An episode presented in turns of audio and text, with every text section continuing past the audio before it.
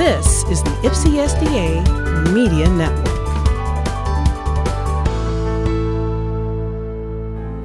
sermon today is entitled Preaching Jesus. And I would like to say up front that I would be peaceful, but some may not appreciate some of the things that I would say. So I'm asking the Spirit to work with me so that I can speak truth that may prick but not drive away. You know what I'm talking about. In the month of April, we'll be having a great month. Unfortunately, I will be away on vacation for two Sabbaths, but I'll be here the last two Sabbaths in April. And so I'll be here with uh, our young preacher, a young man that has given his life to God. And we'll be here with Pastor Darlene Thomas. Uh, Sister Carmona, it's good to see you in the house. Uh, please excuse my absence when your husband will be here next Sabbath, but I'll be in Guyana at the time. Father, just come and deliver your word today.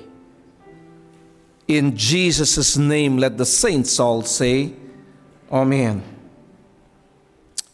This is an old story. Kathy, thank you for reading the scripture so well. An old story. But the connection to today is undeniable. The proclamation Philip made back then is the specific article, not a, but the reason for our existence as a church today. Back then, Philip the evangelist proclaimed the good news about Jesus.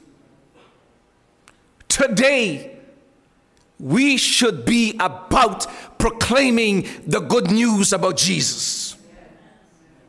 Philip was one of the seven deacons or lay leaders chosen by the apostles to help with the work of Christ. Stephen, another deacon, chosen to do the same thing, to spread the good news, was stoned to death as Saul watched approvingly. Saul was the fanatical Pharisee who was ravaging the church by entering house after house, dragging both men and women out, committing them to prison. Acts 8, verse 3. Take note, my friends, today. The good news of Jesus was being preached in spite of great persecution. I will be making three points today, but just take note of this. Persecution is no excuse to not preach the good news. Despite persecution and the death of his spiritual brother Stephen, Philip boldly proclaimed the good news of Jesus and his kingdom in Samaria, and many were converted to the truth. Our story today comes from verse 26.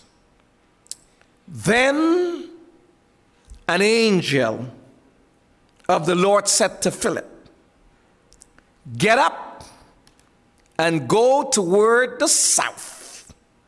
to the road that goes down from Jerusalem to Gaza.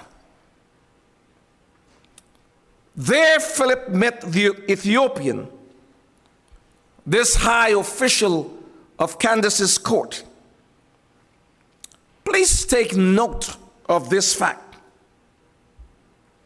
Philip was obedient to God.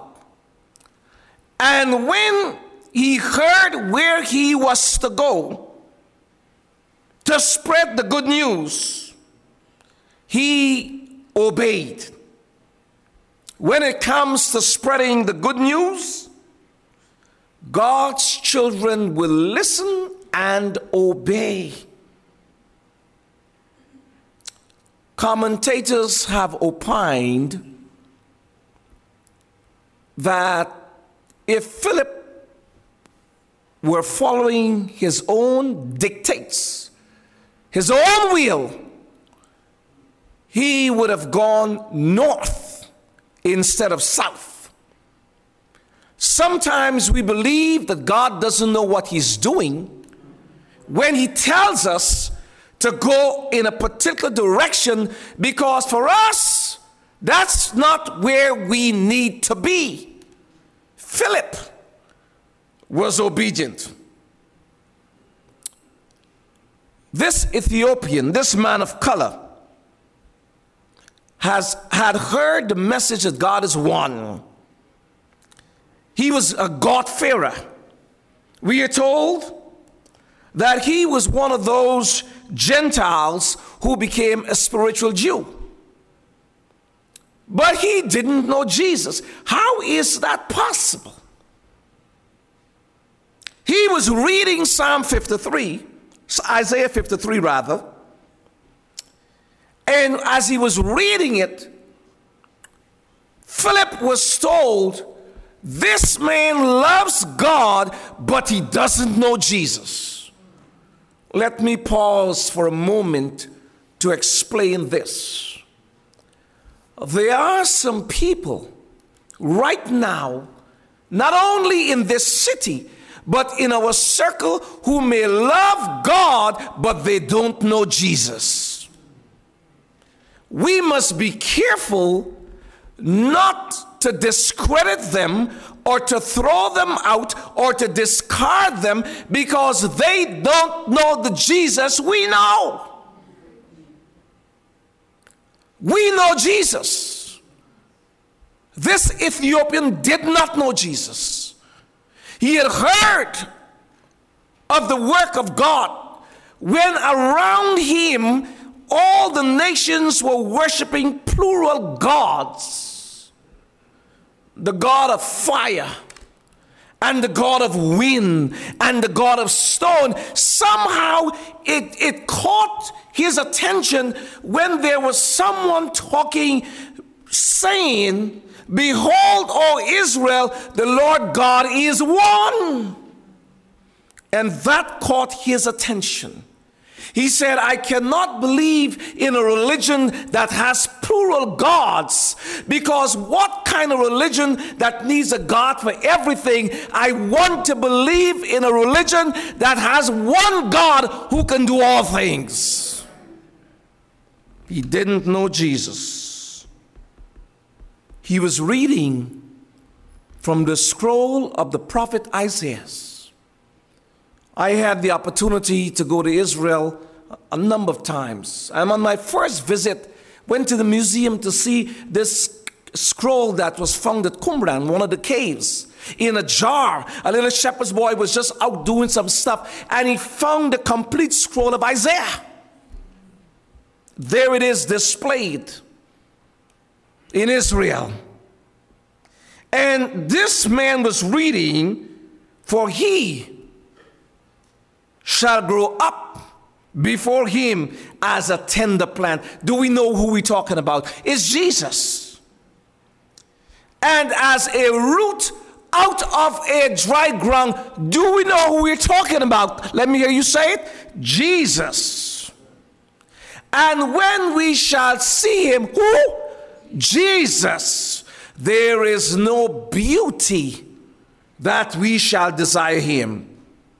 He, Jesus, is despised and rejected of men, a man of sorrows and acquainted with grief, and we hid as it were, were our faces from him. He, Jesus, was despised.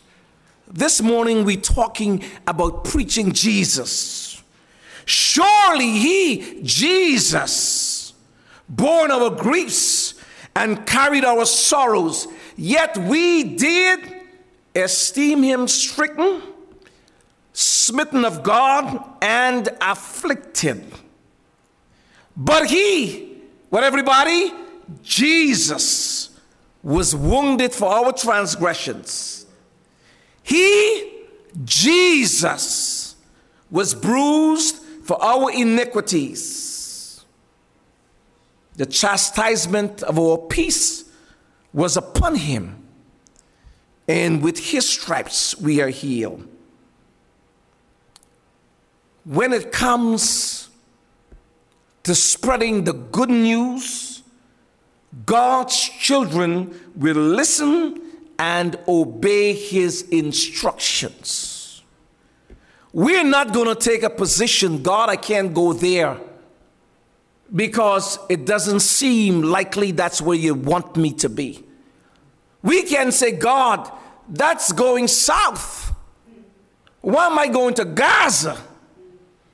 I need to be in Jerusalem. God has a work for us in Gaza. Our problem is not that God doesn't speak, is that we don't listen, and when we listen, sometimes we don't hear and we don't obey. My repetitious articulation of the name Jesus was on purpose. I wasn't being blasphemous. As a church, we can be well intentioned in what we emphasize. Hear me out. But sometimes we can be so denominationally focused that Jesus gets lost in our desire to distinguish ourselves from others. Let me say that again. As a church, we can be well intentioned in what we emphasize. But sometimes we can be so denominationally focused that Jesus gets lost in our desire to distinguish ourselves from others. Our salvation is only possible through Jesus. Our salvation is only possible through Jesus. Preacher, what are you talking about? Well, I'm so glad you asked. It is well and good to study the 2300 day prophecy. Got news for you it can't save you. It is well and good to study the three angels' messages. But sometimes, just maybe a little bit, our emphasis is so much on Babylon, the beast, his image, that we forget the message about these three angels is saying, prepare that Jesus is coming. We can be so focused in describing the beast. We want to know what it looks like, what country he represents. And we spend little time talking about Jesus, who he is. People may hear the message and tremble. And I've heard preachers say if people are going to be forced into heaven by fear, so be it. Where God don't want us to be afraid of him. He wants us to respond to his love. So when we preach the three angels' messages, we must remember that we are talking about a Jesus who loves sinners. And it's the same Jesus who will be returning to earth.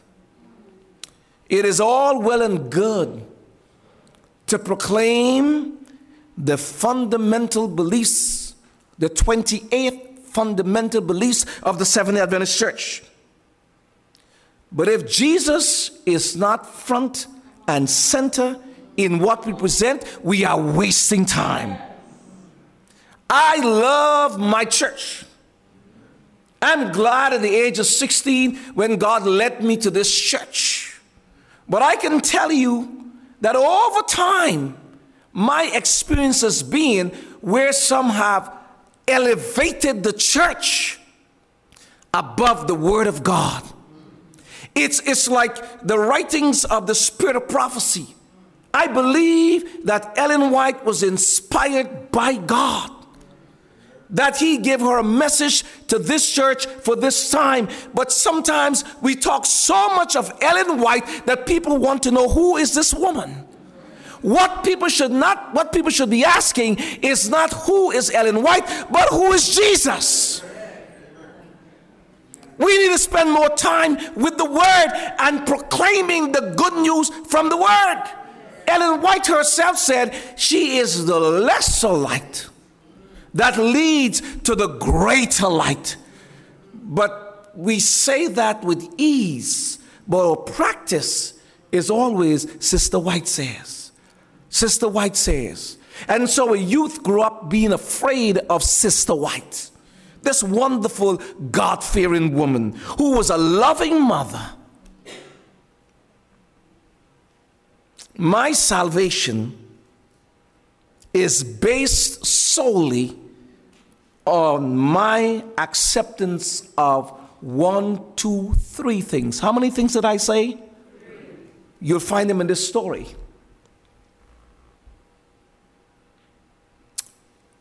This eunuch was God fearing. He respected God. He didn't know Jesus. He'd heard some stuff. The angel said to Philip, Go south. I have an appointment for you. Hop into his chariot and talk with him. And as they had the conversation, three things became very clear. This eunuch was asked the question Do you understand what you're reading? That's the first thing Philip said to him when he got into the chariot. He said, No, I don't. How could I accept somebody teach me? That's where you're coming, Elder Perry. Somebody got to teach. But what are we teaching? The first thing the Ethiopian needed to know was that he was a sinner. The second thing he needed to know that it was Christ who sacrificed his life for him. And the third thing he needed to know, it is Christ who will give him the power to live the sanctified life. We can get so carried away that others can't help but think that our salvation rests in the foods we eat. You ask people who know us, and what they know of us is kind of sad. We don't eat pork. We don't go to the movies. That's some of us. We don't dance. We don't use alcohol. That's what they how they refer to us. Wouldn't it be wonderful when somebody says, Seventh day Adventists, these are people who love Jesus? That should be number one. The reason it is not, it is because what we emphasize. Nothing is wrong in teaching what we ought to eat and how we should dress. I am glad, you know, I, I have two daughters. You know, they're, they're not little anymore. I 40 and 35, they're old. But but I recall in my home, you know, how they felt about daddy's stance. Going to the movies. They, they, they took off and they went without my knowledge. They went to the movies. And then one pierced their ears. Wow, what's going to happen now? I love my daughters. And I have to apologize for the way we emphasize that they don't love God because they choose to dress a certain way. I am happy that as a church now, people can come to church and be comfortable coming as they are.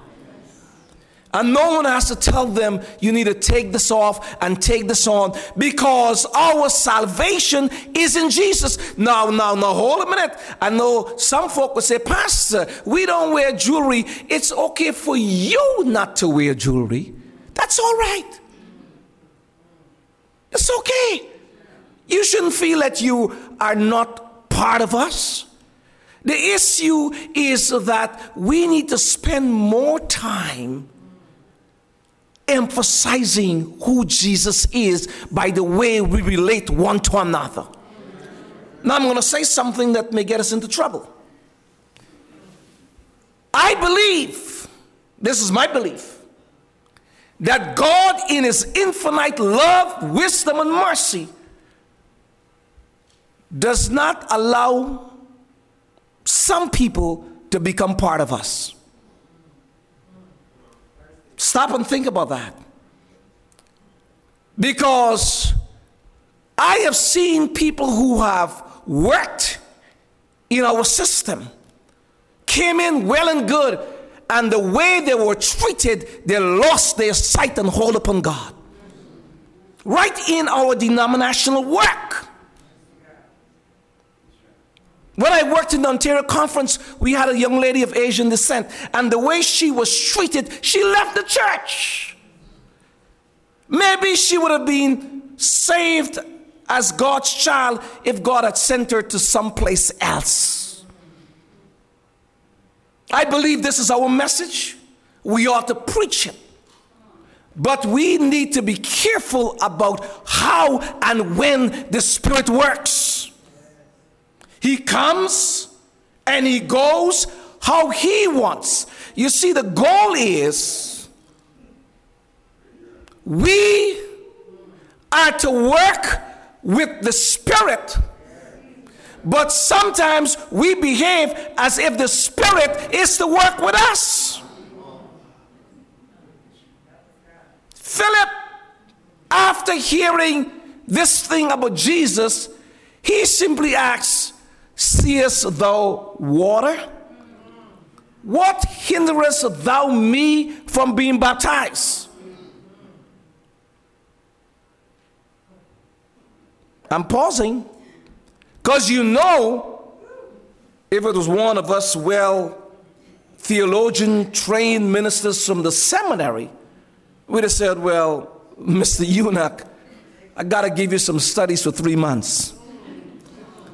I, I, have to I have to prepare you. Well, there are three things a person needs to be baptized. One, he must know that he's a sinner. Two, he must know that Christ died for him. And three, he must know that whatever he does afterwards, how good it is, it is only because of Christ. That's what he needs to know. Here is Peter in Acts 2 preaching on the day of Pentecost. And it says that the Spirit came down and people began to speak in tongues.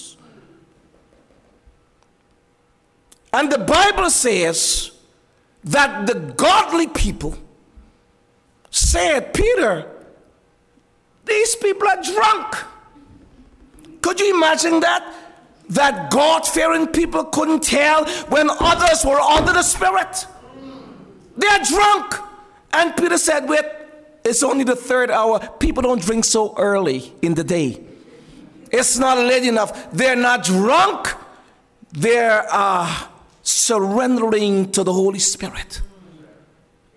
And Acts 2, verse 39 or 40 says that 3,000 were added to God's kingdom that day. The next verse gives a very interesting statement. Very interesting statement. It said that when they were added, they continued in the fellowship. In other words, baptism is not the end of anything, it is the beginning. So when somebody says that I'm a sinner, Christ died for me, and I want to live under the unction of the Holy Spirit, who am I to say you're not ready to be baptized? That's very audacious of me. Do I know more than God? What if God said to someone this morning, I want you to drive to 402 South Adams? You're being led by the Spirit. You don't know you're being led by the Spirit, and you're here today, and the Spirit says you recognize that you're a sinner the Spirit says you recognize that Jesus is your only Savior, and the Spirit says that the life you will live after it can only be lived by the indwelling of Christ. And you say, Pastor Liverpool, seest thou water? What hinderest thou me? Well, I don't mind going back in the pool today. I would have no problem. You can study afterwards. There is nothing that says, you see, sometimes we take people's salvation in our own hands. I don't know when somebody walks out of here today what that person would meet up with tomorrow. When I was in Toronto, we had a citywide crusade at. And a 12 year old young lady decided to respond to the appeal for baptism. baptism. Her parents were staunch, devout Adventists. She was given to me as one of the groups for me to work with. To me, that was a cakewalk because I knew her father very well. He was an organist, knew him very well. And to my surprise, they said, No, she's not ready. Well, how you mean she's not ready? She talks back. She doesn't clean her room. And she's rude. She's not ready. And in as much as a friend of mine, Pastor Shaw, we went and we pleaded with them, they said no. This is another Shaw, Whitford Shaw. We pleaded with them and they said no. Fast forward five years. She's now 17. And the father calls me, Pastor, when you come and talk to my daughter, she doesn't want to go to church anymore. She's reached that age when they're sleeping, she's leaving. She's out at night, they can't control her. And I went being obedient. And she said, No, I'm not getting, I'm not baptizing. I don't know how it ended, but I want to make this point. We need not play God when somebody says, I want to be baptized. We need to appreciate when a person says, I know I am a sinner. That person can speak for himself. Our problem is we try to speak for others, but not for ourselves. We know who are sinners. We need to know ourselves who we are. The FBI, I'm told, spend time looking to find fake money, to identify it, to know when somebody shows up with counterfeit money, they can spot it. My understanding is that the FBI agents who work in this department, Michael, they spend all ALL, all of their training looking at real bills. They know every groove, every letter, the size, the shape, the scope. They study only real bills. And because they are so entwined and knowledgeable with the real bills, as soon as the fake comes up, they can spot it. We need to spend time with the real Jesus. Don't be following fake anything. The more time we spend with the real Jesus, we will know when Babylon shows up. We will know what the mark of the beast is. We will know the beast in his image. We don't have to wrestle with if it's in America or Russia or China. We simply need to spend time with Jesus. Our problem is that we are too focused on denominational truths. We like to tell people we have the truth. Well, the last time I checked, it says Jesus is the truth the way and the life. Yes, people ought to know what we were about. Acts 2, they continued in fellowship thereafter. So today, what am I saying to you today? I simply want to make the point. Very, very simple. When it comes to spreading the good news, God's children will listen and obey his instructions. Our salvation is only possible because of the sacrifice of Jesus. And number three, number three, this is what the eunuch did. The act of one man can influence a whole nation. The eunuch after hearing about Jesus, he went back and he preached. And because of him, Ethiopians learned about the Savior, Jesus Christ. On the eve of his death, Jesus invoked this same passage of Scripture at the Last Supper. For I tell you, this scripture must be fulfilled in me. And he was counted among the lawless. And indeed, what is written about me is being fulfilled. Jesus is the center of my joy. Thank you so much for that song. It's not the fact that I don't eat certain things that I don't wear certain things, that I don't go certain places. Jesus must be the center of our joy. And today, if the Spirit led you to 402 South Adams, this place, and the Spirit has convicted you that you are a sinner, and the Spirit has said to you that Jesus is your only Savior, and the Spirit says that the only way you can live right is by the indwelling Christ. And you say, Seest thou water? What hinderest thou me if you want to be baptized? Stand to your feet right now. Stand to your feet right now if the Spirit is speaking to you. There may be things you don't understand, but you can be taught. It's all about Jesus.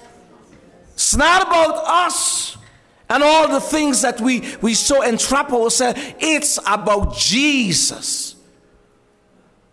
If the Spirit is speaking to you, Listen to Him. Because I don't know when I leave here today if I'm being able to be back at any time. Neither do you. Let us not play with the salvation of others by telling people when you think they are ready to be baptized. Let God direct. Yes, we are here as a church. Yes, we have a message. But if we are not preaching, modeling about Jesus, we are wasting our time. Oh, it is Jesus. It is all because of Jesus. Today, if you hear his voice, and you want to say, I want to be baptized, it doesn't have to be today, but you heard his voice and you say, I want to be baptized. This is your opportunity to stand up for Jesus.